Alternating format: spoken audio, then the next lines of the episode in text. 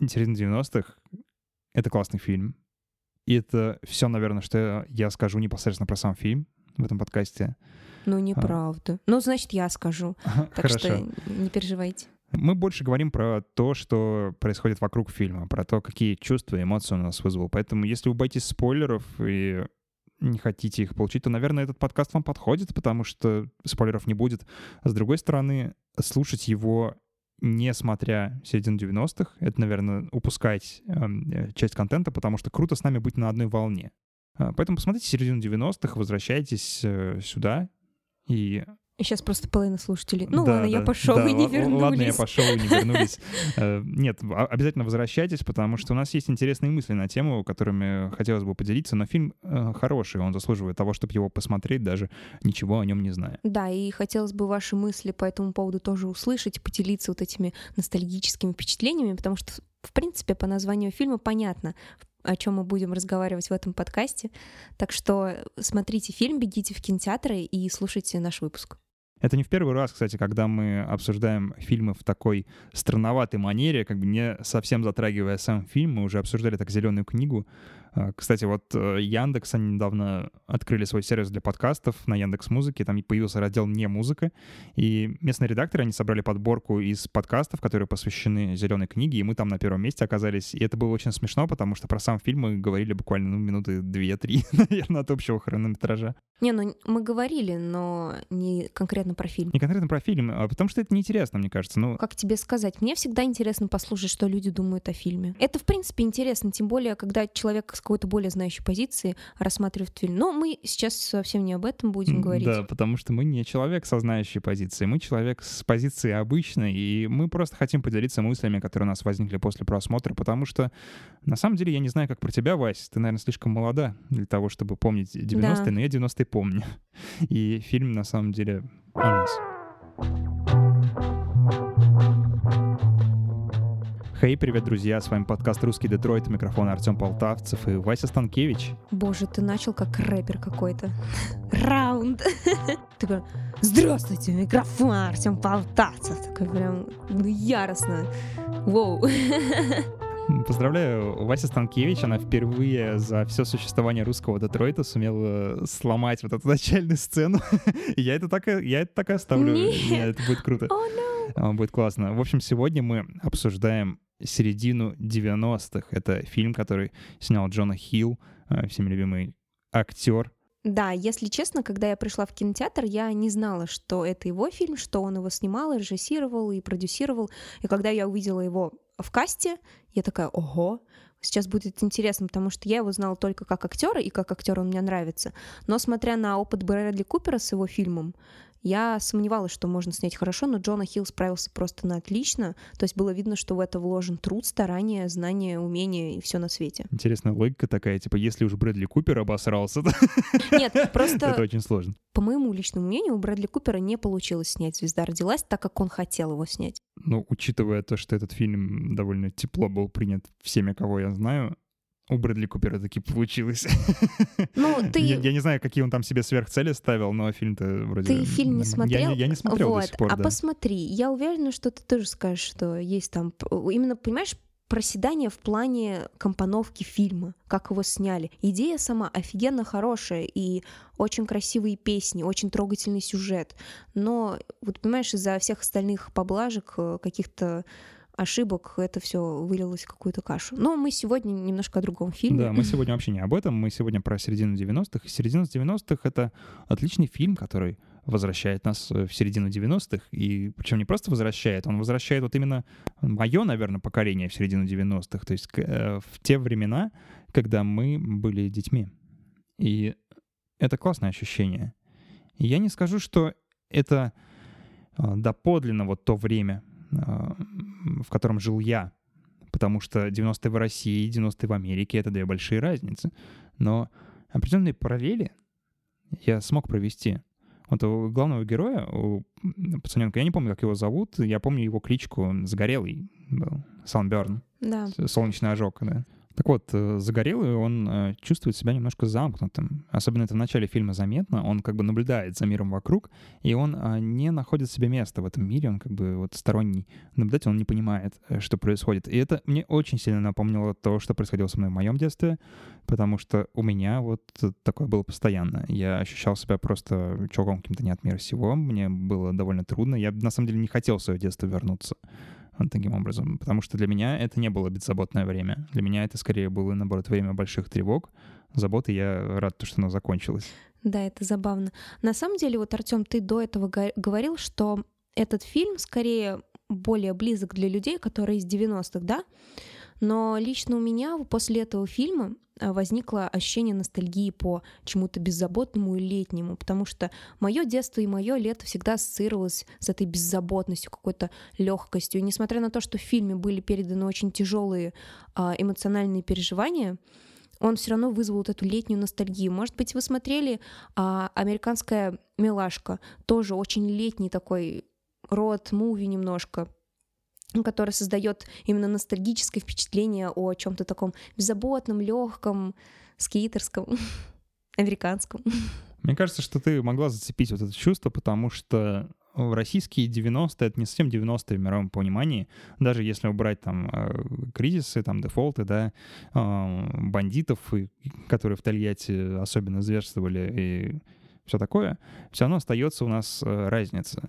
И она видна невооруженным глазом, потому что до нас все вот технологические примочки и всякие классные штуки, которые формировали вот настроение молодежи в 90-е в Америке, они докатились с опозданием. А, в 90-е у нас э, все увлекались, э, например, консолями из 80-х, которые были популярны в 80-е в Америке. И э, в 2000-е, наверное, только, вот в начале 2000-х до нас докатилось вот все, что формировало 90-е США. Поэтому, возможно, вот э, начало 2000-х это может считаться такими российскими 90-ми. Хотя, мне кажется, между ними все равно есть огромная пропасть. И э, если смотреть вот э, на картину с точки зрения именно ностальгии, то есть я вот посмотрел, да, середину 90-х, чтобы вернуться в 90-е, вы, наверное, не увидите там 90-х российских, это не про то вообще. Российские 90-е — это вот брат, Ворошиловский стрелок, наверное. это еще вспоминая все эти фильмы э, достаточно жесткие. Вот они про это, потому что российские 90-е, они вообще не про детство. И это, кстати, классно э, передано на примере ностальгии вот этой молодежи сейчас российской по 90-м. Ну, многие блогеры, там, типа сын Дука, там, Чака, который фильмы образовывает, они ностальгируют по вот этому времени, Но да? они же ностальгируют по каким-то определенным продуктам. То есть вот Саиндук, я знаю, он снимает видосы про всякие джанк-вкусняшки из 90-х. Э, И, ну, то есть это не совсем ностальгия, может быть, по времени. Да, я, я об этом же. И э, они не ностальгируют по времени, они ностальгируют по каким-то вещам которые их окружали в детстве. То есть это могут быть видеоигры, это может быть жвачка какая-то любимая, это могут быть фильмы определенные. А вот а, по каким вещам ты ностальгируешь из 90-х? А, по всем тем же самым, потому что, мне кажется, российская молодежь 90-е, она а, занималась эскапизмом. То есть для нас, во-первых, все это было в новинку, то есть э, все старались купить поскорее там Пепси, там, да, Сникерс, потому что для наших родителей это было тоже в новинку, они никогда этого не видели. Это было так классно, все хотели попробовать, и считалось особым э, кайфом принести как бы домой ребенку вот такую какую-то классную э, сладость. И мы были зафиксированы на этом потреблении, потому что э, у наших родителей ничего не было до этого. И нужно было время, чтобы насытиться. И мы потребляли. Мы потребляли, а реальность вокруг, она была немножечко уныла даже не немножечко, она была сильно уныла, потому что, ну, по крайней мере, у моих родителей все было очень плохо с деньгами в 90-е, потому что они были честные люди. Да они... у всех было плохо с деньгами в 90-е. А, не у всех, не у всех было плохо с ну, деньгами в 90-е. Ну, я имею в виду да. обычных смертных.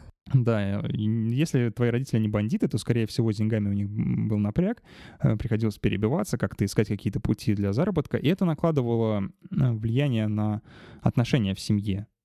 То есть в 90-е родители, они особо не наслаждались тем, что они родители. И я всегда это чувствовал.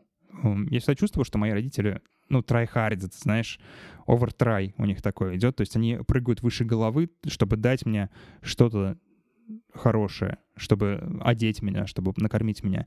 И у них не было времени как бы заняться чем-то со мной интересным. И это делало мое детство несколько пустым. И поэтому я эту пустоту вместе с ребятами со двора я заполнял э, игрой в приставку, фильмами и всем таким. Но у меня было немножко по-другому. Моя мама родила меня тоже в 90-х, но уже во второй половине.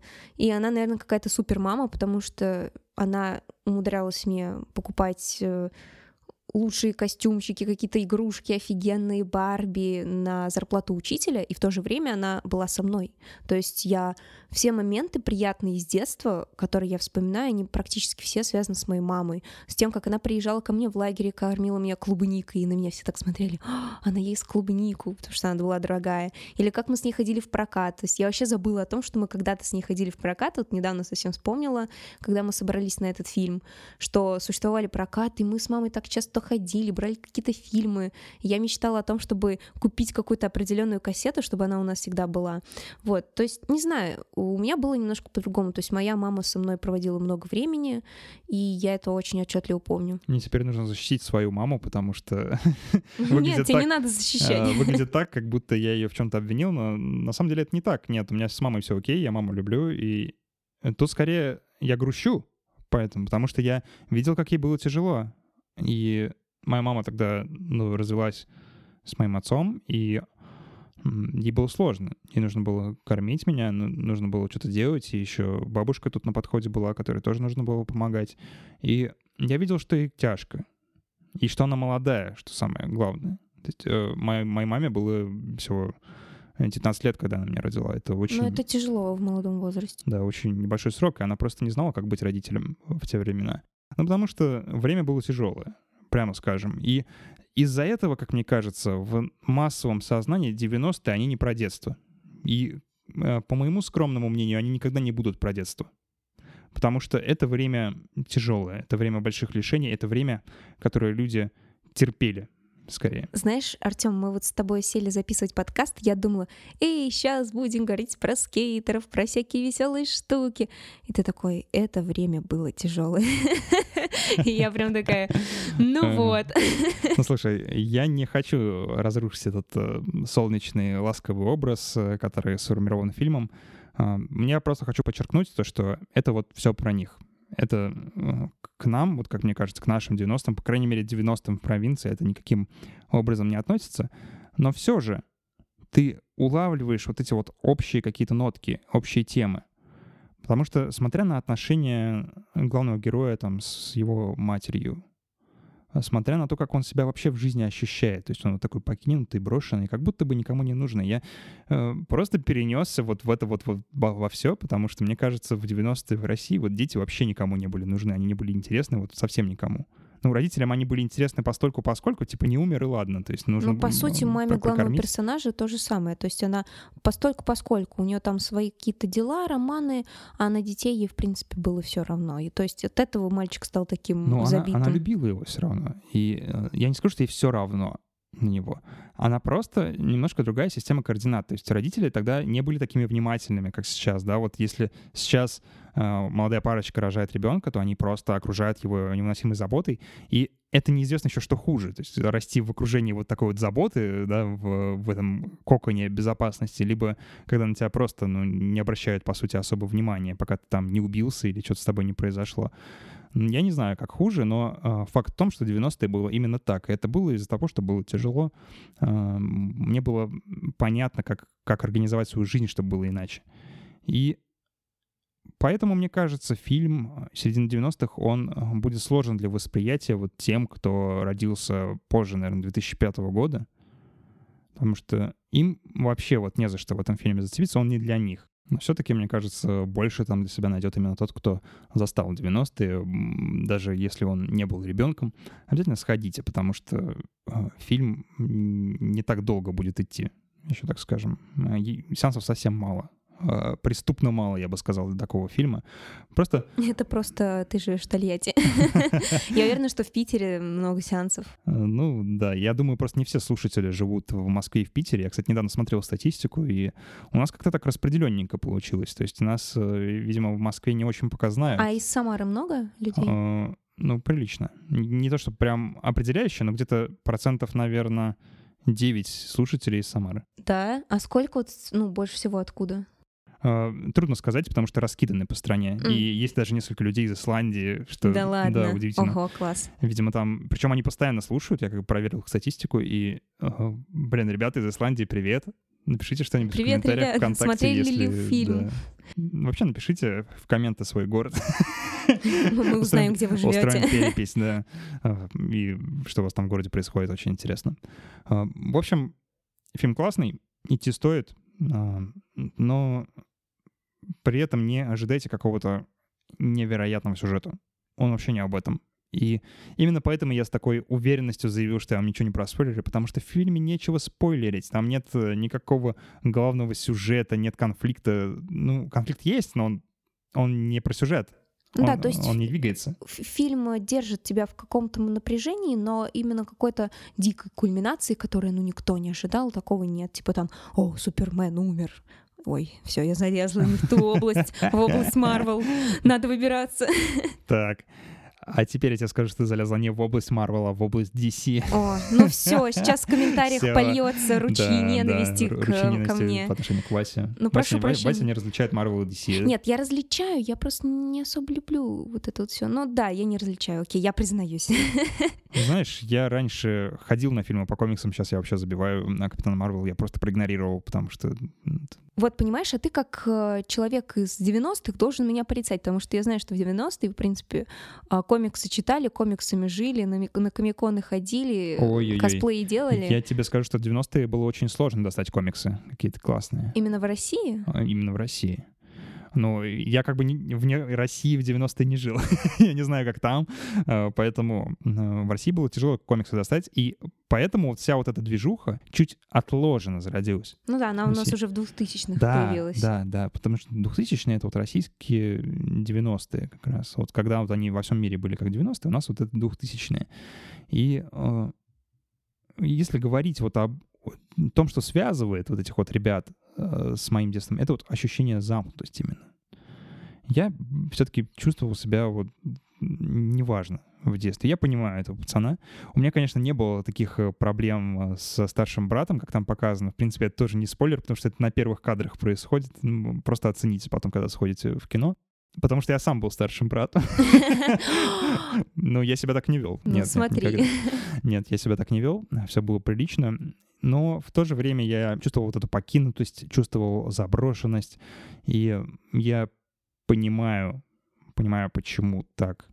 Знаешь, мне кажется, что это не совсем идет привязка к определенному времени, потому что очень много детей чувствуют себя замкнутыми и брошенными, несмотря в какое время они были рождены. То есть, возможно, ты пытаешься выявить вот специфику 90-х и показать, что в то время родители, у родителей были другие заботы, поэтому дети были брошены. Да, это тоже, возможно, так, но мне кажется, в этом фильме было именно показано, что неважно, в какое время рожден ребенок, он может себя так ощущать в любое время, будь он рожден в 2010-м, в 90-х, в 80-х. То есть просто этот фильм будет близок, наверное, тем ребятам, которые в детстве себя ощущали как этот пацан, несмотря на то, в какое время они были рождены. Ну, То есть любому ребенку ever, потому что... Нет, я вот себя не ощущала таким ребенком. Я на самом деле вспоминаю свое детство, и оно в основном было очень-очень счастливым. То есть у меня были какие-то крутые штуки, у меня были друзья, с которыми я играла на улице, в футбол, во что бы то ни было. Я ловила стрекоз со своим братом. Ну, то есть для меня это было легкое, беззаботное, интересное время. Ну, видимо, мое легкое, беззаботное, интересное время, оно впереди, поэтому м, Со я своими детьми будут, да? Да, да, да.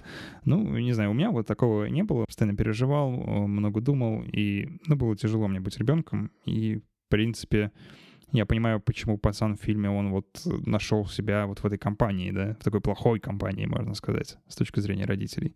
Когда твоей семье на тебя пофиг, ты находишься в другую семью, и Семья на улице. да, семья на улице, твоя уличная семья, твои друзья. И, в принципе, я бы не сказал, что это сильно плохо. Я знаю, например, многих людей, которые до сих пор сохранили такие теплые отношения с э, друзьями школьными. И вот именно, знаешь, не с одним там другом, да, не с двумя, а именно группкой. Мгм. Они существуют и до сих пор так. И их всех объединяет то, что у них э, не очень классные отношения с родителями. Мне кажется, это показательно, потому что люди просто по своему желанию устраивают себе группы поддержки, да, такая семья, которой у них нет. Да, я согласна с тобой. И вообще эти детки все вот в этой компашке, многих из них объединяло еще вот это, знаешь, предчувствие мечты своей. То есть у четвертый класс у него была мечта о том, чтобы снять фильм, да, но никто в него не верил, он же такой глупый. У Факшит и Рика, да, черный. А можно говорить черный в подкасте? Я запуталась, так Слушай, сложно. В этом подкасте, по крайней мере, в этом подкасте точно можно говорить черный, потому что в фильме говорят черный. Да. Почему бы не сказать так? Ну, ты же не, не слышишь, этот афроамериканец Рик. Ну да. Ну, То есть у Рика и Ну, Факшит у них тоже была мечта как бы заниматься скейтом, профессионально быть крутыми скейтерами, так вообще крутой. Вот. И их мечты развиваются по-разному у этих персонажей. Особенно вот у Факшита и Рика. Потому что детские мечты не всегда сбываются. И на самом деле это не проблема мечты в этом, это проблема именно человека, тому, как он к ней относится. Потому что у меня тоже была в детстве мечта. Я мечтал стать э, палеонтологом. А я думала подкастером. Да. Нет, я мечтал стать палеонтологом одно время. а Потом я что-то как-то за- зацепил сериал «Друзья» краем и понял, что палеонтологом я быть не хочу, и я решил, что я буду археологом, и я хотел стать как Индиана Джонс. Меня очень это вдохновляло, и потом я познакомился с реальными археологами, понял, что они много пьют, и что мне не по пути с ними. Что мало получается, скорее Да, всего. да, и что мало получают. И, в принципе, их жизнь их не такая веселая и радужная, как рисует нам картина Индиана Джонс. Но все равно я никогда не относился к этому серьезно. То есть, когда меня спрашивали, кем ты хочешь стать, я говорил, ну, палеонтологом хочу стать. Все таки вау, прикольно, ты любишь динозавров, класс. Я такой довольный шел есть свое мороженое дальше, играть в приставку. То есть я ничего не делал для того, чтобы стать палеонтологом. И, в принципе, я и не хотел этого. То есть я понимал, что это моя мечта, это просто, чтобы было что отвечать, Да. когда тебя спрашивают. Вот знаешь, кстати, я сейчас подумала и поняла, что мы, когда говорим о своих детских ме- мечтах, да, и вспоминаем, о чем мы мечтали, это будто бы было просто для того, чтобы быть. То есть на самом деле э, эта мечта, она была очень эфемерная, она ничего не значила, э, к ней не стремились. Потому что взрослые напрягают своими вопросами. Они когда начинают тебя спрашивать про то, кем ты хочешь быть, тебе надо что-то придумать. Ты же не можешь сказать, ну я хочу быть, не знаю, офисным сотрудником, хочу Просто быть почтальоном. Все таки блин, ну какой-то ты стрёмный. У тебя должна быть нормальная мечта, почему ты не хочешь быть космонавтом? да? Нет, знаешь, я немножко другое имела в виду, сейчас я сформулирую. В детстве мы думаем, что эта мечта еще очень далеко, и нам ничего не надо для нее делать, она сама к нам придет. То есть, вот я мечтаю стать балериной, да, и, ну ладно, ещё- это еще долго будет, я еще не скоро ею стану, и ты просто сидишь на попе ровной, как бы ничего тебя не мотивирует, потому что именно этого желания, этой мечты по-настоящему нет. Мне кажется, вот у Факшита и Рика так произошло. То есть у Рика эта мечта была действительно, он ею горел, он хотел стать профессиональным скейтером. А Факшит, ему было просто по фану крутиться со скейтом, общаться с Риком. И для него он- была важна именно тусовочная часть этой скейт-культуры, а не какие-то серьезки. Ну, э, кстати, я немножко так отвлекусь. Факшит — это кличка одного из персонажей, Да. потому что он на каждый выполненный трюк э, говорил факшит. Факшит. Но Да. он не только на трюке это говорил, в принципе, когда он удивлялся или какие-то эмоции высказывал, он такой факшит. В общем, э, этот персонаж, он отличается от своего друга, да, негра. э, Его зовут как- Рик. Да, э, от своего друга, которого зовут Рик. Он отличается тем, как они относятся к воплощению именно своей мечты. У них есть классный диалог на эту тему. Мне кажется, он шикарно написан. Э, Обязательно зацените при просмотре. Они там говорят про то, круто ли париться над чем-то. Вот он- Факшит говорит, стараться не круто. Это вообще дерьмо какое-то. А ему Рик отвечает, «Эй, пойду-ка я покручу трюки, постараюсь еще немного. Те дети, которые действительно заинтересованы в том, чтобы стать э, тем, о ком они говорят, они что-то делают. И они обычно достигают этого. То есть детские мечты — это не что-то такое, что всегда умирает. Просто дети к ним по-разному относятся. Вот если у кого-то есть мечта, как у меня, дежурная, да, мечта, просто чтобы было что отвечать, это нормально, что он ее не достигает. А если у кого-то в детстве прям действительно по-серьезному есть мечта, то, э, не знаю, вероятность, наверное, 99%, что он ее достигнет. Но э, просто не может быть иначе, если он каждый день над этим работает, ведь он все детство этому посвятил. И э, вот это, знаешь, еще история с крутостью и некрутостью в этом мире 90-х. Я вот не знаю, сейчас подростки, они мерятся своей крутостью или не крутостью? Конечно. Нет, подростки всех времен всегда будут, мне кажется, говорить, кто тут крутой, кто нет. Возможно, слово это изменится, да? Но мы говорим не о слове, а именно вот о состоянии, делают они это или нет. Конечно, делают. Современные подростки такие же, как и мы. Если у тебя есть компашка и видео в ТикТоке, которое набрало там миллиарды просмотров, то ты крутой, ты популярный. Если ты такой отчужденный, ни с кем не общаешься, слушаешь какую-то странную музыку, ничем не интересуешься, то с тобой никто не общается, ты один, и ты не крутой. Такое будет, было и есть. И Ну, это знаешь, нормально. иногда одиночек любят. Иногда одиночки — это крутые. Ты вспомни а, фильм, например, «Клуб завтрак», где вот Ну этот да. вот э, рокер, типа Ну, ау- так там- Outlaw А чувак. там они уже были немножко взрослее. То есть, как- когда уже идет такой возраст, да, то есть там какая-то загадочность, э, мистика в этом образе, одиночество, это да. А когда детям там по 10-12 лет или младше, или вот 14-15, то там идет немножко другие измерения крутости. А Я вот я не уверен, что это сейчас существует. Мне кажется, сейчас дети, они какие-то более умные, что ли, благодаря интернету. Может, они быстрее все это понимают. Просто Это А. просто твои брат с сестрой такие. Еще не, это еще не означает, что все здесь Ой, такие да, брат, умные. сестра, я вас люблю, вы умные. А, просто, блин, не знаю, вот у меня в детстве реально возникали такие вопросы. А круто ли курить? Круто ли говорить людям спасибо? Вот, кстати, в фильме тоже это было про спасибо, и у меня реально была проблема. Меня мама приучила говорить всем спасибо, и все на меня так странно косились, типа. А «Эй, я тоже всегда чё?» говорила спасибо и до свидания, и на меня тоже все странно смотрели, но я такая, я Да. молодец. Ты, значит, такая классная девочка, а мне хотелось быть таким. Вот. Но у меня не получалось быть таким, потому что я был заумником всегда. Вот. Мне кажется, не заумники, они не пишут подкасты потом. Ну да. Тяжело стать подкастером, если ты не заумник. Благодарите людей и будете заводить свои подкасты. Да. Но в любом случае, мне кажется, вот такая крутость, не крутость, это такая отмирающая история. Хотя вы можете со мной не согласиться. Нет, я с тобой вот вообще не согласна, потому что сейчас крутость, в принципе, даже среди взрослых людей, она измеряется на другом уровне. Она измеряется в социальных сетях. То есть в твоем инстаграме, на твоей А. странице, в твоем тиктоке, где там, если ты там крутой, то ты, в принципе, и в жизни крутой, и в школе к тебе тоже круто А вот относятся. это было хорошо, об этом я не подумал. Да, наверное, ты права. Это просто на другой уровень перенеслось, а так это осталось. Блин, вот действительно, весь мп3 все эти понты, они сейчас в социальных сетях Да, да. Ты просто вот э, загляни. э, я, к сожалению, по работе попадаю очень часто на инстаграмы молоденьких девочек, там 1, 12, 13 лет, и все они выпендриваются друг перед другом, перед одноклассниками, своими какими-то цитатками, селфи, попой, которой еще нет. То есть вот такими штуками. И хотят показать, кто здесь крутая киса. То есть оно все есть, просто оно немножко на другом уровне существует. Блин, отличный пример. А, На самом деле все действительно так. Но фильм про детей, которые меряются крутостью в социальных сетях, мне кажется, это немножко другой фильм был бы. И, возможно, у этого поколения потом будет своя там се- середина Кстати, 2000-х, середина 2010-х. Кстати, есть такой фильм, ну, немножко не об этом, но он про то, называется «Нерв» фильм, э, немножко такой футуристичный, о том, как люди выполняют за какие-то деньги, за популярность э, задания, которые им присылают. Там. Ой, такой странный фильм, я помню. да. Да, то есть, ну, тоже как бы в соцсети какой-то популярный, какой нет, если ты не выполнишь, то про тебя сразу все забудут. Вот. Ну, он, конечно, немножко про, про другое, но, в принципе, что-то общее есть. Блин, это, это на самом деле интересно. Но э, в любом случае там у них круто смерилось совершенно по-другому. Там э, нужно было себя круто вести, нужно было круто одеваться, нужно было иметь крутую доску, нужно было уметь делать крутые трюки и не бояться. Э, Нужно было уметь курить и да. вставлять И- пальцы во влагалище.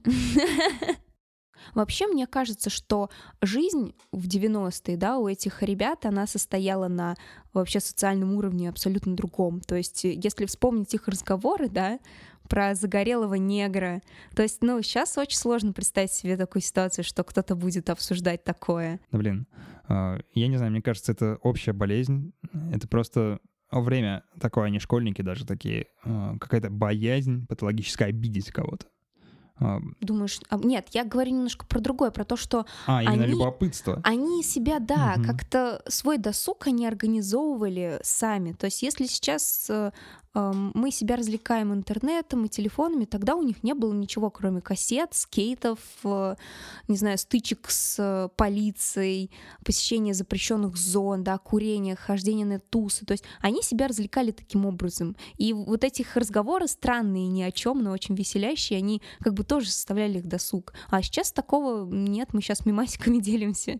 Ну, я, кстати, не скажу, что это только для них а, было логично, потому что это про нас. Это скорее мы все это делали, потому что я помню, как мы шатались по заброшкам, я помню, как мы э, пробовали курить, и как я чуть свои легкие не вывернул наружу, когда попытался это сделать.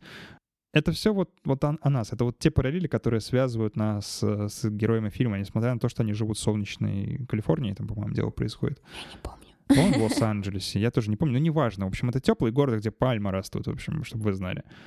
Мне кажется, Лос-Анджелес — это как раз город, где скейтбординг процветает, так что, наверное... Это... Мне кажется, это был не Лос-Анджелес. Не, очень не похоже было на Лос-Анджелес. Но ладно, я не буду врать. Ну, а, он же разный. Да, узнайте, узнайте сами. Я забыла, мы не знаем все. В общем, это совершенно не важно. Это вообще вот не о том, это можно пропустить. Где, где там дело происходит, неважно. Главное, что там всегда тепло, там всегда можно кататься. И люди там катаются. И, кстати, тотальное вот это увлечение скейтбордингом, это тоже черта, мне кажется, которая присуща именно 90-м. А, тогда, наверное, хотели, по крайней мере, кататься абсолютно все.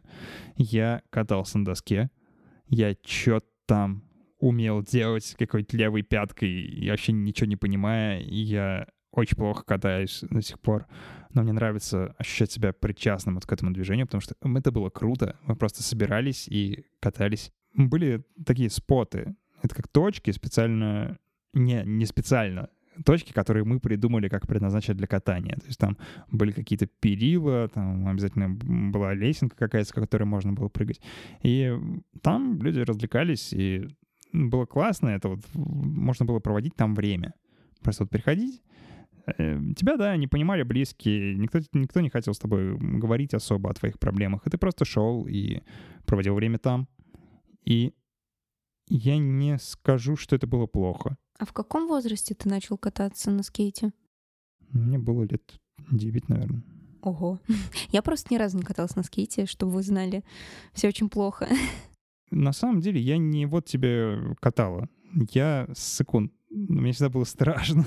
я не знаю, я боялся в своих ногах запутаться. У меня длинные ноги, я дико боялся, что я как-то запутаюсь и навернусь. И, эм, наверное, и именно поэтому скейтбординг как бы мне не, не поддался, потому что он любит людей бесстрашных, которые там не боятся себе что-нибудь сломать, а я боюсь себе что-нибудь сломать, у меня воображение хорошее, поэтому я спокойненько так себе катался и ну, выполнял какие-то простейшие там трюки, типа Олли мог прыгнуть, но э, что-то вот запредельное не крутил, но были ребята, которые крутили «Будь здоров», если ты был такой же чувак, как я, который боится, тебе нужно было становиться оператором. И как, тогда, как четвертый класс. Да, как четвертый класс в фильме, тоже кличка. В общем, э, это люди как раз, которые обычно не умели кататься особо, но они хотели быть в тусовке, и поэтому они э, тоже покупали скейтборд, потому что там нужно ездить, когда ты снимаешь э, чтобы ну, картинка была плавная, там все такое, а не как вот на стадикаме там мне, правда, доступ э, к таким ребятам у меня тоже не было, потому что у меня не было камеры, на которой можно было снимать. Но было классно, в принципе, там находиться, за этим всем следить и как-то тусоваться. Еще классно то, что этих э, спотов было не так уж много. Потому что в 90-е в России, ну, это уже было ранее 2000-е, наверное, но мы уже поговорили про то, что это связано. Э, в общем, в то время в России было вообще все плохо с дорогами, по крайней мере, в Тольятти уж точно. И где-то нормально покататься вот на асфальте можно было в ограниченном количестве мест. Я помню, когда у нас рядом с домом залили асфальт возле банка неподалеку, это сразу же стал спот. То есть вот идут эти, значит, финансисты там в свой банк, на рабочее место, и там эти скейтеры катаются, значит, прыгают во все. Я помню, что у нас в школе у многих появились такие маленькие скейтборды для пальцев, и я их называла пилками для ногтей на колесиках, потому что у них такая поверхность была прям идеальна для того, чтобы ногти пилить. Да. Вот. И все пацаны постоянно на переменах катали эти скейты несчастные на подоконниках. Я вообще не понимала, в чем смысл, блин, в чем кайф. Это же не настоящий скейт, и твои пальцы не могут сделать такие трюки, как на скейте. Могут. Ну, Да? Ну, ну да, если ты хорошо умеешь, я могу тебе видео потом показать. Там Окей. люди невероятные штуки выполняют. По сути, у них пальцы как ноги идут. Они делают все то же самое, то есть все те же самые трюки выполняют просто пальцами. Даже толстый может стать скейтбордистом. Да, если вы сыкуете. И еще отличный вариант — это играть в Тони Хоук про скейтер, потому что это игра моего детства. И, блин, я хочу, чтобы Тони Хоук про скейтер, она вернулась. Вот эта вот вещь, про которую я очень сильно скучаю. Сейчас с франшизой полная беда, ее отдали студии, которые не умеют делать игры. Они сначала забацали фиговый ремейк первой части, потом забацали пятую часть отвратительную, и я все жду, когда появится хорошая игра по Тони Хоуку очередная, потому что я скучаю по этим временам. Про Skater 4 — это прям вот моя игра на все времена, я бы сейчас вот с удовольствием сел, даже поиграл. Жалко, что нет ее в библиотеке совместимости для PlayStation 4. Вот просто разница в возрасте для меня, игра на все времена и из детства — это когда стать соседа. Вот и Сталкер. Вот Сталкер и когда стать соседа — это прям игры моего детства. Сталкер я уже был в более-менее сознательном возрасте, когда он вышел. Не, Это, по-моему, 2007 В это время ну, у нас просто в семье появился компьютер где-то вот как раз ближе к 2007 году, может быть, чуть попозже. Ну, И мы с братом просто сидели, играли в Сталкер. Я все требовала от него, дай мне поиграть. Он мне никогда не давал, потому что он боялся, что я сожру там всю колбасу или истрачу все патроны. Но это было очень забавное время. Ну, в общем, э, если кто-то не в курсе про скейтбординг, я скажу всего одну вещь, то что скейтбординг — это одна из ключевых вообще штук, которые повлияли на молодежную культуру в принципе вот на сегодняшний момент. Они Э, повлияли на все, и на потребление, и на Да. то, что производить да, стали. да, да. Мы, мы уже кстати, говорили в одном из выпусков, по-моему, про одежду. Это был Да, выпуск. про Венс вы говорили. Да. ага. Вспомните все вот эти хайповые бренды. Supreme. Supreme — это скейтбордистская марка. На секундочку. А, Скейтбордисты, по сути, долгое время диктовали миру условия молодежной моды. Вот как менялись стили катания, так же менялась и мода вслед за этим, чтобы соответствовать, э, быть удобной вот, вот под этот стиль. И они влияли абсолютно все, на музыку. Вот это вот а, old school хип-хоп, который они слушали, там, ам, хардкор, то же самое. Это все очень плотно связано со скейт-движением. И, ну, просто вот э, как-то изучить какие-то истоки, мне кажется, нужно, если ты хочешь в этом что-то понимать. А, Есть, кстати, классный фильм, тоже про скейтбордистов, называется «Короли Догтауна». М, Он мне тоже нравится, он хороший, он про ребят, которые начали первыми кататься в рампах. Это как произошло. В общем, нефтяной кризис был, и у людей было очень мало денег, и люди не могли себе позволить чистить бассейны и заполнять их водой, это денег стоит. И поэтому бассейны пустовали, и скейтбордисты начали в них кататься, в этих бассейнах. И так вот появились вот эти все трюки рамповые, там зацепы и все такое. В общем, этот фильм про этих ребят. Что касается скейтбординга в середине 90-х, м, в фильме середине 90-х, да, мне кажется, он там стал вот этим вот связующим клеем Да, это ребят. Основной элемент, который связывает всех этих ребят в компашке. А, Да и, в принципе, это вот самый тот ключевой момент в фильме. Мне кажется, даже фильм немножко об этом, о культуре скейтеров, потому что очень много там было отсылок, э, очень хорошо была передана их культура. То есть вот эти, это их место, где надо было бежать сразу, как только услышишь шухер, да, но там тусовались все, там тусовались бомжи, девчонки, кто просто сидел со скейтом в руках, кто катался, кто делал какие-то трюки, кто-то снимал, кто-то договаривался о соревнованиях. То есть вот это все, оно было очень хорошо передано, и прям мне очень понравилось, я заценила. Да, скейт-культуре уделено очень большое место, и мне кажется, во многом это привлекло вот главного героя в эту компанию, потому что там есть момент, где он вот, э, на велосипеде типа стоит, просто наблюдает, что вокруг происходит, он видит, как ребята там крутят трюки, и он такой, блин, они крутые. Может Все, быть, пора какая-нибудь- пересаживаться да. с иглы велика на... э, На на лицо скейтборда. Да, все так и было. На самом деле скейтборд удобнее, чем велосипед, по крайней мере, потому что его можно с собой носить. С Ну, другой стороны, мне кажется, для подростков США скейтборд это был еще как средство передвижения, потому что ты, ну, плюс-минус мог на нем ездить, потому Да. что более-менее на хороший асфальт. В России ездить на скейтборде ты не мог. То есть это всегда было, ты его носишь с собой, нос- несешь до спота, потом Да. пешочком идешь обратно. И здесь как раз велосипед поможет. Да. Э, В общем, нужно велосипед, к нему прицеплять э, скейтборд на зад и так вместе кататься. Вообще, ребята, они очень разнородные там. Там есть ребята из очень бедных семей. Есть ребята из богатых семей. Факшит, он, допустим, из э, богатой достаточно семьи, то есть у него есть машина, он там ездил с родителями везде, куда только можно. И мне кажется, это, кстати, еще одна из причин, почему он считал, что париться — это не круто, потому что его родители уже попарились. То есть у него есть деньги, на которые он может прожить. И он понимает, он не чувствует вот эту острую необходимость становиться кем-то. А Рик, он из гетто. У него там проблемы в семье, и он хочет стать кем-то большим. И, соответственно, он понимает, что нужно стараться в этой жизни. Ты знаешь, мне кажется, ты правильно уловила вот суть их разницы, но я с тобой не согласен в том, как ты это интерпретируешь. Мне кажется, э, Fuckshit в каком-то смысле он более мудрый, чем Рик, потому что он знает, что деньги не принесут счастья, потому что он наблюдает за своими родителями и видит, что они Come on, Артем, Fuckshit, Fuckshit, да что ж такое? Fuckshit, он просто торчок. Да он, он просто, сторчался. он уличный философ. Да, конечно. Уличный философ, все нормально. Нет, твоя правда тоже в этом есть, конечно, но для того времени деньги это было важно. Особенно Но для мне подростков. кажется, именно отрицалово вот такое этого способа жизни, оно пошло именно от того, что человек видел, что родители не достигли счастья с помощью денег. Он видел, что это немножко не тот путь. По крайней мере, а, он осознал то, что путь, которым ты идешь, важнее денег, которые ты получаешь за него. Для того времени это была очень прогрессивная мысль. Это сейчас все озаботились, да, life-work balance, там все такое. Э, Тогда об этом никто не думал. Все думали, надо работать, надо много делать, и всем было неважно, какую работу работать. А вот Факшит как раз из тех людей, мне кажется, которые перебирали бы. А мне кажется, что здесь немножко другая ситуация раскрыта. У них у обоих была изначально мечта, да, и к концу фильма мы понимаем, что Факшит, он немножко потерялся. То есть он потерян, у него нет мечты. Мы можем посмотреть на каждого персонажа и, в принципе, сказать, чего он хочет. Что мы можем сказать про этого персонажа? Он не хочет ничего, кроме как тусить, бухать и гулять.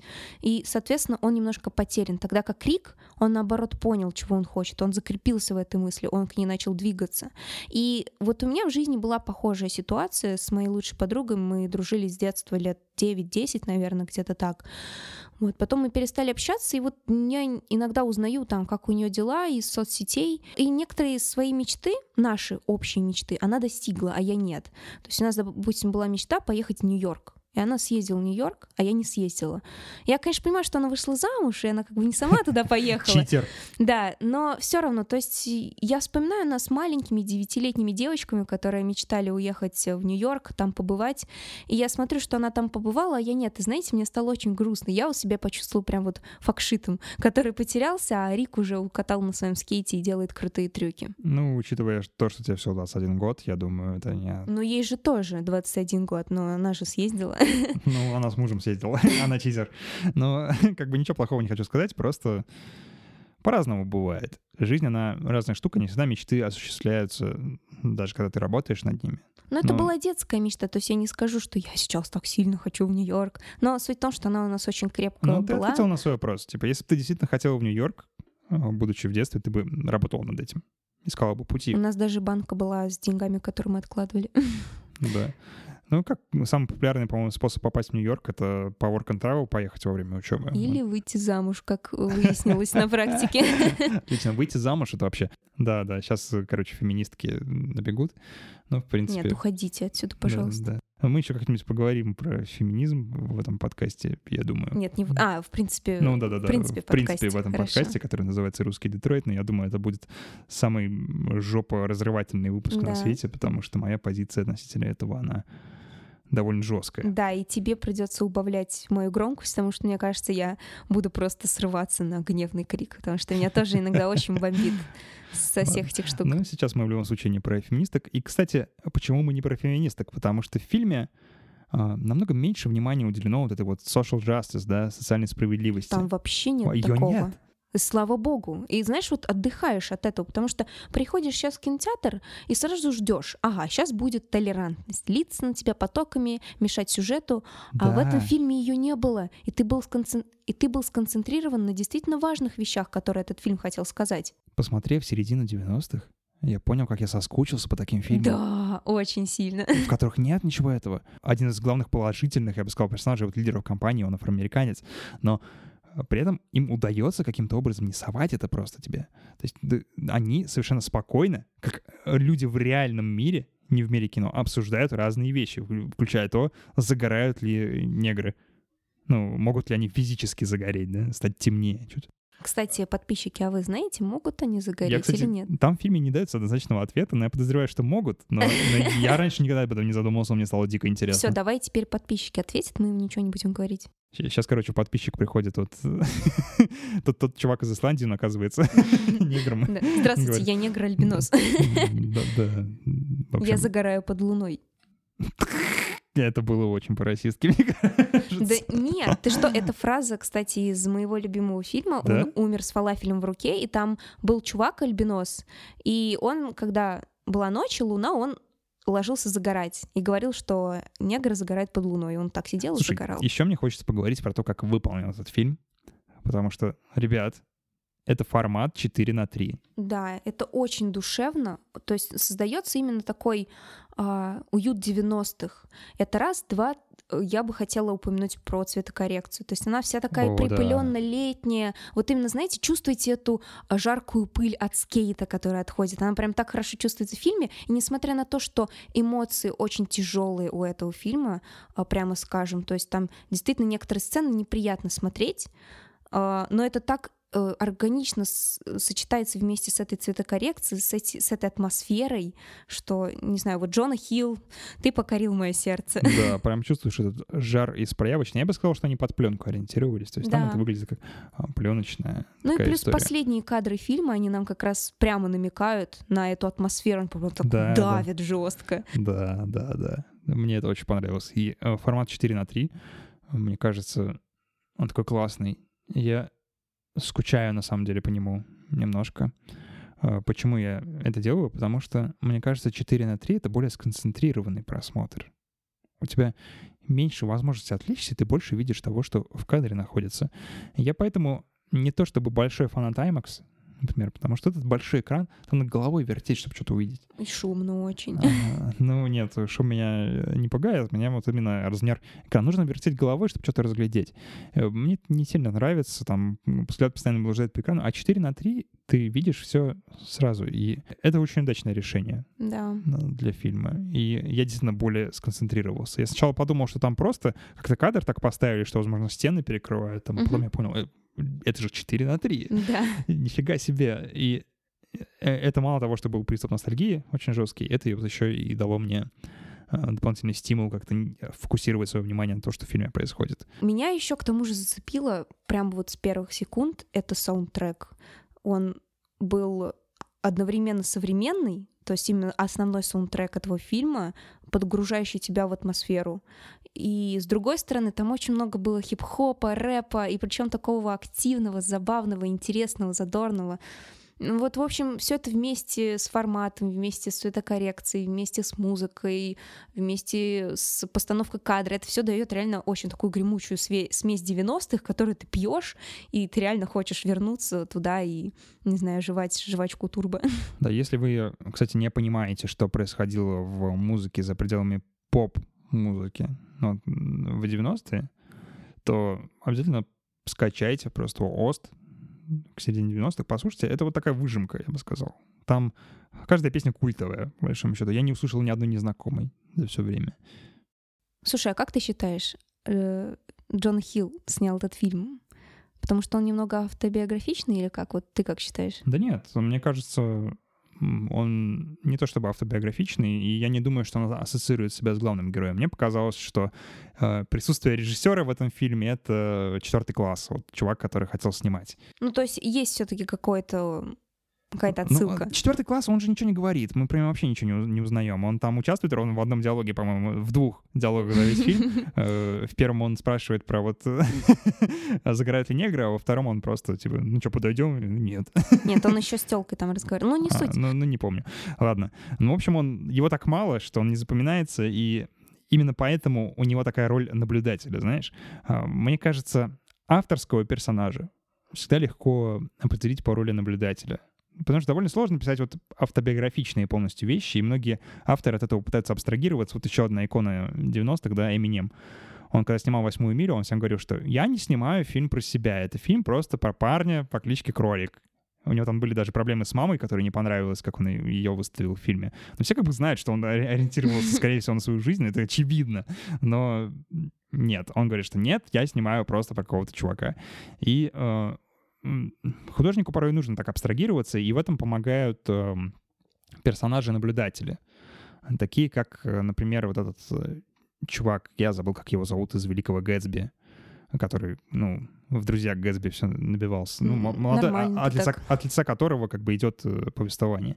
Он, я тебя поняла. Он да? как бы не, не принимает участие большого в событиях, да, он просто наблюдает за ними. И вот роль эм, четвертого класса, она точно такая же. Он, по сути, он не нужен, если его убрать, вот ничего не изменится, но он наблюдает и фиксирует. Он с камерой. Поэтому мне кажется, что Джона Хилл себя ассоциирует именно с ним. Ну и я бы...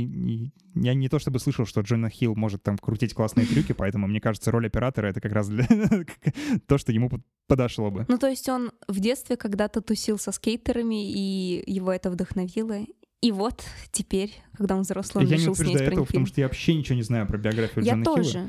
Надо, наверное, почитать. Давай почитаем интервью и, может быть, даже вставим к подкасту. Мне кажется, всем будет интересно почитать... Э, Ой, я, я не думаю, что будет классно потом записывать. Давай не будем. ну, типа, это не настолько интересно. Мы лучше... Ну, тогда а, вырежи это. Мы, мы лучше вставим что-нибудь в ссылке, например. Ну, я думала вставить ссылку с Джоном Хиллом. А, я думал, ты хочешь записать что-то. Нет, я думала сказать, давай почитаем интервью и дадим почитать подписчикам, если нам понравится. А, ну хорошо, отлично. Просто я подумал, что ты хочешь записать какой-то кусок потом. Что, я... Нет. Ты, ты что? Ты что? Ты что, напрягаться? Я уже устала, да. Напрягаться в русском Детройте? Напрягаться — это не круто. Да, напрягаться не круто. Особенно, когда пишешь подкаст. Эм, на самом деле я напрягаюсь. Очень сильно напрягаюсь в каждом выпуске. И, Вдохни, выдохни, расслабься. И это мне радость приносит, на самом деле, потому что я вижу, как мы растем, я надеюсь, что все это не загнется. Ну, а последнее, что я хочу сказать про этот фильм, то, что он не перегружен ностальгией. Это круто, потому что там нет от этого дешевого, знаешь, кэтчинга. То, что «А, увидел там какую-то игру, да, играл. кстати, можно я скажу один момент? Мгм. Вот как раз в фильме очень хорошо это было видно. Ты большой молодец, что это заметил. А, помнишь, когда мальчик вошел в комнату своего старшего брата, чтобы выписать название кассет? Да, Мгм. если бы это было пошло, нам бы показывали, как они называются, что это были за кассеты, Мгм. какую кассету он подарил брату, а нам даже не показывали этого, какую это, кассету это он не подарил. важно, потому что каждую кассету ты можешь представить своей кассетой, которая была в Да. тот момент. И все, по, по сути, знают, какие там были кассеты. И даже приставки, на которых они играют. Ну, я задрот, я знаю, что там была SNES, типа Мгм. Super Nintendo Entertainment System, и э, PlayStation первая у них была. Но это не пихается тебе в лицо. Типа product placement. Да, типа смотри, вот это вот, вот это все. Помнишь, просто, это было? Просто они держат в руках контроллер, даже на, на руках камера не, не фиксируется, как бы ты просто видишь, что это контроллер от PlayStation 1, потому что ты знаешь, как он выглядит, потому что ты, блин, ребенок был в это время, ты все знаешь, все помнишь. Это круто. В общем, респект большой Джону Хиллу. Да, ты большой это. молодец, Джона Хилл. Надеюсь, ты послушаешь этот подкаст, поставишь нам а, пять звезд. лайк, да, и 5 звезд в iTunes. Мы а кто хочет автограф от Джона Хилла, приз ставить нам. Подписывайтесь на это не 20 точно. долларов, в патронах. Это не точно. Ребят, расскажите нам, смотрели ли вы этот фильм и что вы о нем думаете? А если не смотрели, расскажите нам про фильмы или книги, может быть, игры, которые у вас ассоциируются с детством и которые вас возвращают вот эту эпоху. А может быть, они даже будут не из детства, вот как э, середина 90-х, да, может, они будут недавние, но что-то, что вызывает у вас такое стойкое ощущение возвращения в детство. Расскажите об этом э, в комментариях э, в нашей группе ВКонтакте, которая называется «Русский Детройт».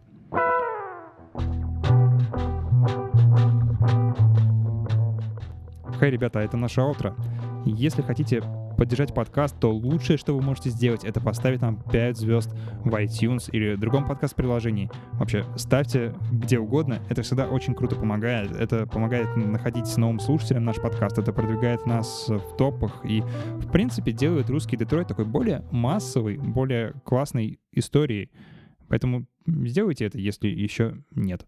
А, если хотите поддержать наш подкаст материально и присоединиться к клубу патронов, получить разнообразные плюшки вроде э, раннего доступа к выпускам, а, доступа в секретные чаты, где мы угораем просто очень жестко, то, пожалуйста, переходите на patreon.com slash russiandetroit.